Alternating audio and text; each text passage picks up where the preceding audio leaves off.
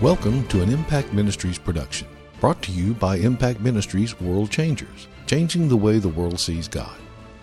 Learn how you can become a world changer today by visiting www.impactministries.com or drjimrichards.com. Now, here's your host, founder of Impact Ministries and developer of Heart Physics, the self development program that changed thousands of lives around the world, Dr. Jim Richards. Hey, I'm Jim Richards. I want to welcome you to message number six in this series of messages I'm calling The Morning After Life on Planet Earth After the Rapture. Now, I, I just want you to understand the rapture is one of those biblical doctrines, and it is very clearly a biblical doctrine. The Greek word is the harpazo, the word rapture came from a Latin word. It's a transliteration of a Latin word. And many people will say that that there's nothing about the rapture in the Bible, but there is uh, a lot about the rapture. Jesus taught about the rapture. He again, he didn't use the word rapture. The apostle Paul taught about what we call the rapture, the great catching away. And uh, it's amazing uh, how irrational people become uh, about this. And and it's amazing how much people do not understand church history about this particular doctrine. The whole concept of the rapture, by the way, is, is based to some degree on the very first feast and the most important feast of all the feasts is called the Passover. And the Passover feast uh, is where God demonstrates to us that by the blood of the Lamb, we are delivered from the wrath of God. And when God pours his wrath out on planet Earth, and we have all kinds of Old Testament models, I've already talked about some of them, but we have all kinds of Old Testament types and models that show us that God delivers his people before wrath is poured out, just like before wrath was poured out on Egypt, he delivered the Israelites. Um, Lot and his family they were they were delivered from Sodom and Gomorrah before wrath was poured out there. Uh, we know that Enoch was uh, uh, was delivered uh, before wrath was poured out on the ancient world. We have all types of of examples of this, and like I say, we have the very explicit and direct teaching of the Apostle Paul. Now, but I'm focusing right now on what's going to happen to the world uh, after the rapture takes place, or the harpazo, if you actually want to use the correct the correct Greek uh, word, you know, for describing this. But there is a doctrine that we that we need to look at, and it's amazing how many major doctrines there are in the church world that are really not in the Bible. And uh, uh, but boy, people will fight you over things that are not in the Bible and insist that they are. And one of those doctrines, I call it geographic demonization. Now we learned last week, and if you didn't watch last week's message, you might want to go back and you might want to check it out. We learned that the word possessed is not in the Greek language. It is nowhere to be found in uh, uh, in the original language of the New Testament. But in fact, there is a word that means to be demonized. And demonized, when you think about possession, you you think about a geographic location of a demon. What is it in you? Is it on you? Is it oppressing you? Is it controlling you? What's happening? And then I'm not going to recap all of it, but we looked at what the Apostle Paul said. And he said that basically every person is a child of disobedience and is under the influence of the prince of the power of the air until they come to Jesus. And, you know, we discover something very important that actually gets into some more of these doctrines that people accept that are not actually in the Bible there is there is the concept that is taught very widely in some circles that when man sinned, he gave his authority to the devil. Well, let me say this: if if man's authority had been given to the devil, the devil would have wiped the human race out uh, immediately after the fall. And the fact that the, the fact that authority was never given to the devil becomes very, very clear. As a matter of fact, Jesus himself taught that the reason he had authority to work miracles, the reason he had authority to cast out demons, the reason he had authority to do all the things that he did was because he was the Son of Man. And that goes back to the very fact that when God created man, he created him in, in God's own likeness and image and gave him dominion or gave him authority. And the scripture very explicitly uh, tells us that that man has always had authority here on planet Earth. Our job was to rule planet Earth as delegated authorities for God and to establish the will of God here on planet Earth. We chose to do something else. I'll tell you what man did lose at the fall. He didn't lose his authority, but he lost his identity. He lost his his uh, internal connection with God. And Jesus came to restore our identity, to restore our relationship with God, uh, so that we would know who we were in planet Earth and actually could operate in the authority that God gave us at creation. And you know, I can't spend tons of time on that, but it doesn't it doesn't take but a minute of Bible research to discover uh, the whole biblical theological uh, debacle that has been created through this false doctrine of of man giving up his authority. Now, we, you know, we we have this realization, and there's some there's most of the things that people believe that are unscriptural actually they, they have some basis in scripture but the problem is not whether something is in scripture or not it is how we are interpreting it and uh, so you know you know we have to ask the question is it actually true that spiritual entities rule over geographic areas of the world and i'm telling you there are just there are major doctrines taught about this now, the book of Daniel is the place where we develop most of this doctrine of geographic demonization. And uh, yes, there is such a thing as spiritual entities ruling over geographic areas of planet Earth. Um, but the problem is, it doesn't happen the way we have theologically taught that it happens. We have this idea that demons floating around out in the heavenlies have authority. And again, God never gave authority to the devil, even when man fell. And so we come up with this idea that demons have authority and and you know we go back to the whole concept of powers and principalities and, and this sort of thing.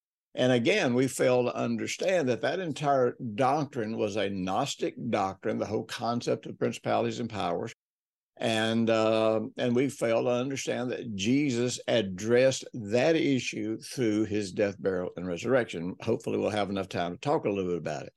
There, like I said, there are many things that we believe because they are mentioned in the Bible, but what we believe about many things that are in the Bible is not in line with what the Bible actually exposes and reveals about those truths. Now, it's so important that we get it straight on these. There are just crazy things that have happened over over the decades about people doing spiritual warfare, screaming at demons up in the sky, you know, trying to pull them down out of the air. You don't, you know, we really don't have a biblical model for any of that any anywhere in the Bible. So we have to say, well, wait a minute, what what are we really doing here? Well, you know what? Rather than address all that and talk about how wrong that is, let's talk about what the right thing is and what is the biblical understanding that we that we need to have. First and foremost, we don't need to waste our time with senseless, unscriptural concepts of spiritual warfare. You know, and Paul kind of likened this to uh, beating the air, doing things that they're, they're you know, they're activities, but they are meaningless activities. And so we don't want to beat the air. We don't want to waste our time. We want to do what's effective at establishing the kingdom of God here on planet Earth by winning people to Jesus, by establishing righteousness in people's hearts, helping people recover their identity through the Lord Jesus Christ. Now, the book of Daniel, I'm not going to go into it, but we have this whole thing where where Daniel was praying and seeking God because he read something in the scriptures and he realized that uh, that the time for Israel's deliverance was at hand. And so he set his face to seek God. And and so in Daniel 10, verse 12, this this angel comes and, and appears to Daniel and says, Don't he says, Fear not, Daniel, for from the first day that you set your heart to understand. Oh, my cat just jumped up here behind me. He's he's decided he wants to get in into the ministry here. But yeah, he said, he said, you know, from the for that day that you set your heart to understand and to humble yourself before God, your words were heard. So we have this scripture in Daniel chapter 10 where it says, you know, from the day that you set your heart to understand, to humble yourself before God, your words were heard. And I've come because of your words. Now, I want you to understand something. This angel did not come to Daniel because he was fasting. If you understand fasting, you understand fasting is more about preparing your own heart to hear from God. It is not something you do to manipulate or to force God to, to answer your prayers. Uh, uh, that's what the Bible calls dead works. Anything that you think you can do that forces God to do something, uh, then, then basically you're saying my fasting is more important than what Jesus did through his death, burial, and resurrection. And I know nobody means that. That's not anybody's intention. But anyhow, so the the uh, the angel tells Daniel that uh, he had come because of Daniel's words, and he says in verse thirteen, "But the prince of the kingdom of Persia withstood me twenty one days." Now, right there is where we just jump straight away from Scripture and go into a lot of really a lot of occult teaching about demons and fallen angels and, and and I'm not saying there's not demons or there's not fallen angels. I'm just saying that most of what we believe about them actually did not come uh, out, of the Bible.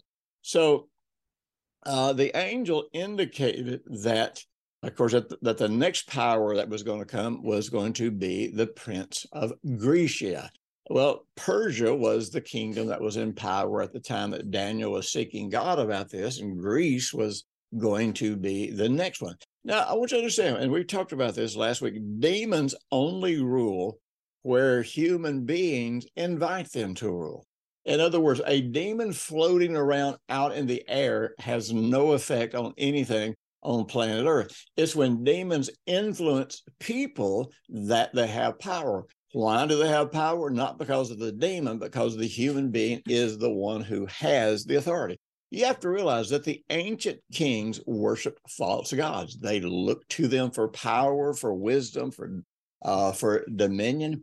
And you know, when these kings won certain won battles or won wars, they forced the people to worship the gods that they worship. You know, Alexander, which would have been the king of which would have been the prince of of uh, of Grecia, Alexander the Great was pronounced to be the son of Amun uh, at the oracle of Siwa Oasis in the Libyan desert.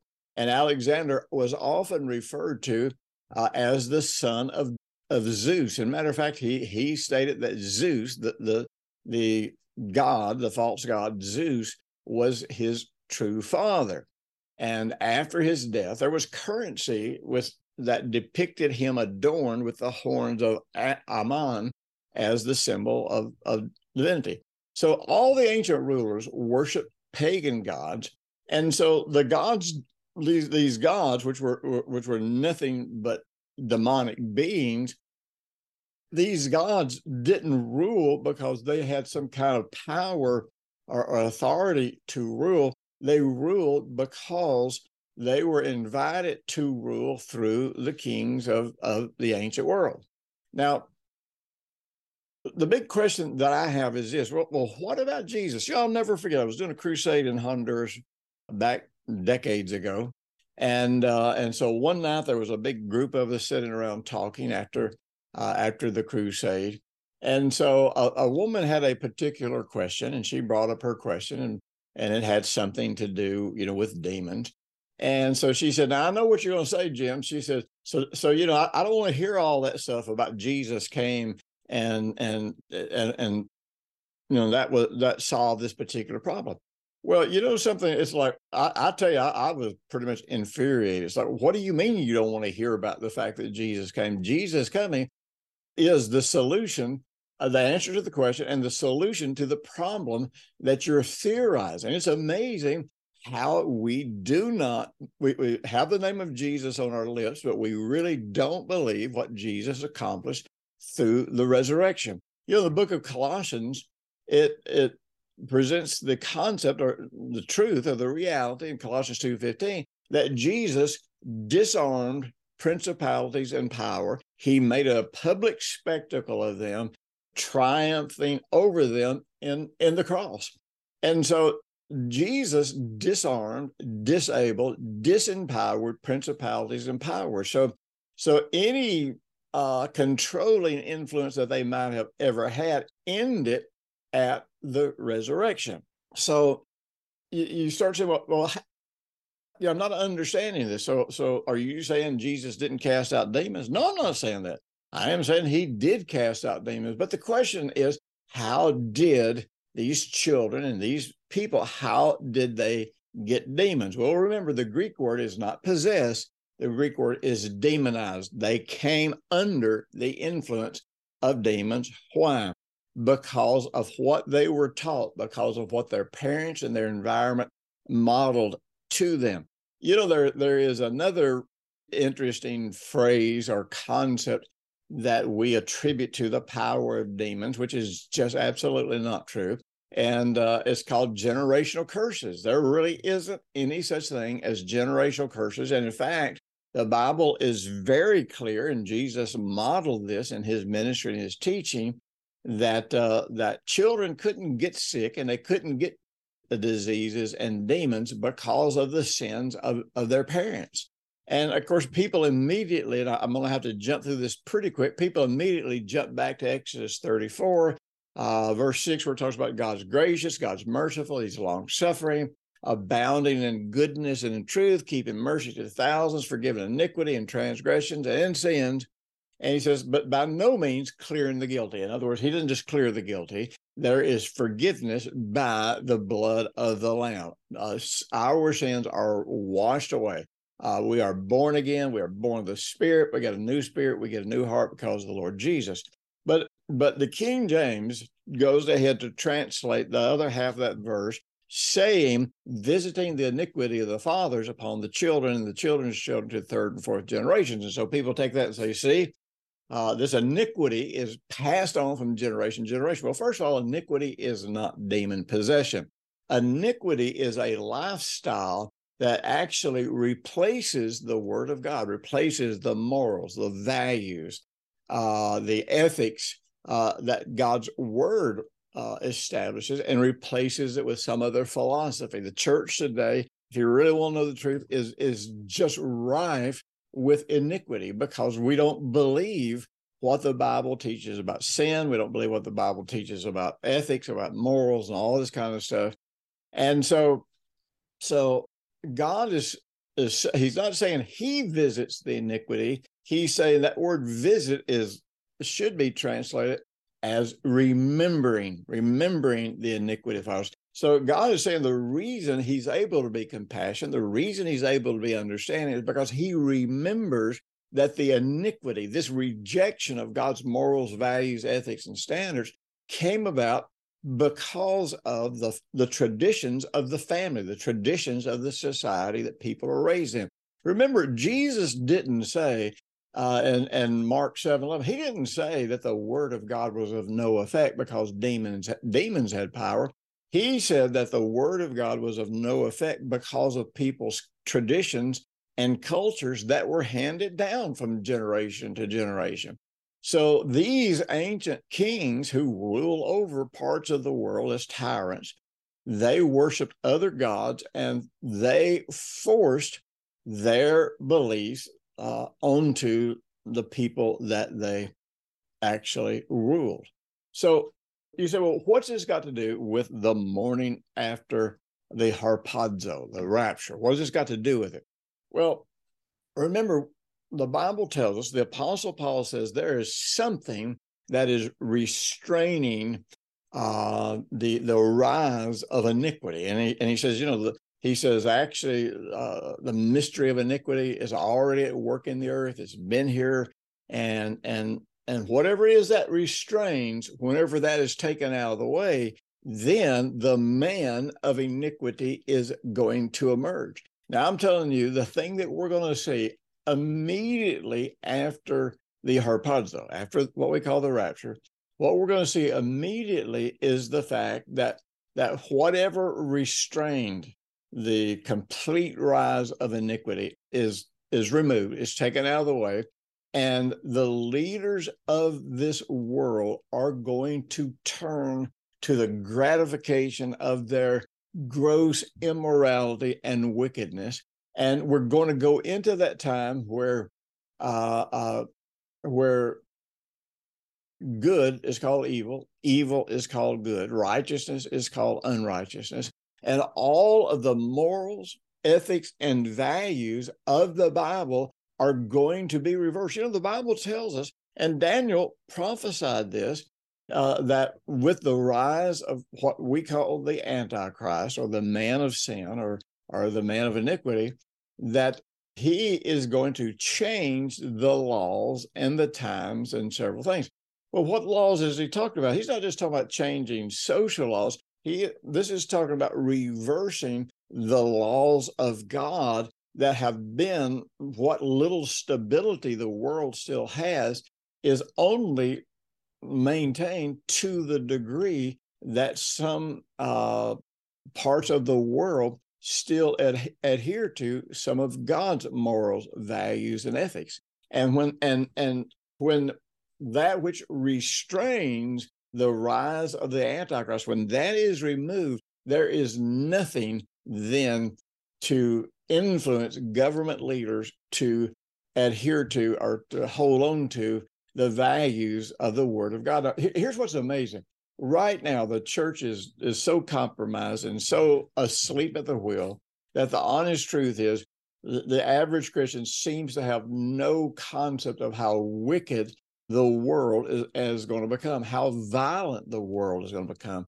Uh, and, and but it's going to happen immediately. As a matter of fact, one of the things that's going to come, and the Bible you know prophesies this over and over and over about what the last days are going to be like and how corrupt and godless it's going to be. And but once once the morals, values, standards of God's word, once that is totally removed, then all of that will be replaced by different godless pagan occult philosophies which will which will legalize every kind of immorality. It will legalize bestiality. It will legalize uh, uh, uh, sex with children. It, it, it will it will legalize things that you never ever believed that anybody would legalize. But the truth is just like it was in ancient rome and just like it you know was in times past the the the these morals and values that the word of god has given us so that we have some degree of peace in the world. All these morals and values are really going to be uh, done away with and they're going to be the blame of why the world goes mad. It's like if we can get rid of all knowledge of god then people will have no guilt over what they do. Therefore people are not going to be crazy. Now, I'm telling you, I could spend hours and hours just talking about this, but, but I want you to know a couple things. First of all, let me remind you those of you who want to invest in yourself, those of you who are making this journey of being disciples of the Lord Jesus, man, this is the great time of the year for you to invest in yourself. So be sure and watch for the special ads that talk about the special uh, sale that we have on all of our materials. Now, don't forget, I've got a couple thousand free messages that you can get on our website anytime. We always have all this material out there for free. But for those of you who want to take a deep dive, you you purchase these series that go a little more in depth.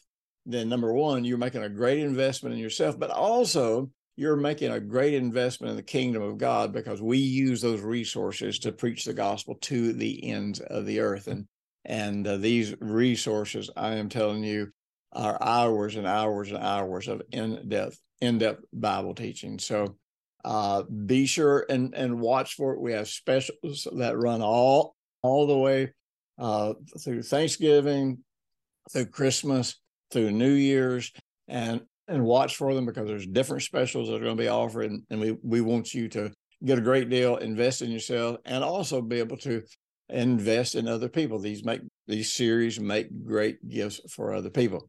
Um, so so be sure and watch for that. But but the main thing I want to take you to right now is like, look, right now you still have options, and and I want you to understand, uh, you got three options, and you really need to seriously consider these. Number one, option number one is right now you, you can surrender to the Lord Jesus, and and I'm going to come back to that in just a second. Second option is uh, you can wait, and after the rapture, if you want to turn your life over to Jesus, th- that that becomes the time where the Antichrist has total rule, and it will cost you your life to surrender to the lordship of Jesus, because this will be a rejection of the godless governments of the world, and uh, people who want Jesus to be their Lord uh, are is going to pay a dear, dear price of their life for this. So you can surrender to Jesus at the cost of your life after the harpazo, or you can align yourself with the Antichrist and become a part of the Antichrist army that, in fact, is going to try to wage a war against God to stop Jesus from coming to planet Earth and establishing his kingdom. But I'll tell you, the most valuable thing you can do is surrender yourself to the Lordship of Jesus right now so that you can be a part of the marriage feast of the Lamb, which is what takes place um, after the harpazo, what we call the rapture. So I want to invite you, man, surrender your life to Jesus right now. And you know that, that that's pretty simple. That that's just where you just make the determination, the commitment that you believe that Jesus paid for your sins. You believe he paid the price. You believe he overcame sin when he was raised from the dead. And you believe, based on what he has done for you, that in fact he is worthy to be your Lord. And you begin right now building your life on the teachings and the life and the model and the example of the Lord Jesus Christ and living in this covenant that he can that he has established. So be, you know, be sure to go to our website. Like I say, we've got a couple of thousand videos on there that you can go to. You can learn more about who Jesus is. You can learn more about what the truth of what God is offering you through salvation. You can learn about prayer. You can learn about all this. And the key thing is you can be ready to meet him when he calls. So, all right, share this with everybody you can. I'll be talking to you again next week. Thanks for listening to the weekly Impact Ministries World Changers podcast with Dr. Jim Richards. If you like what you've just heard, we encourage you to share our web address www.impactministries.com or drjimrichards.com with friends and colleagues. Be sure to check out the resources section of our website from previous broadcasts and our videos. Join us next week for another great message by Dr. Jim Richards.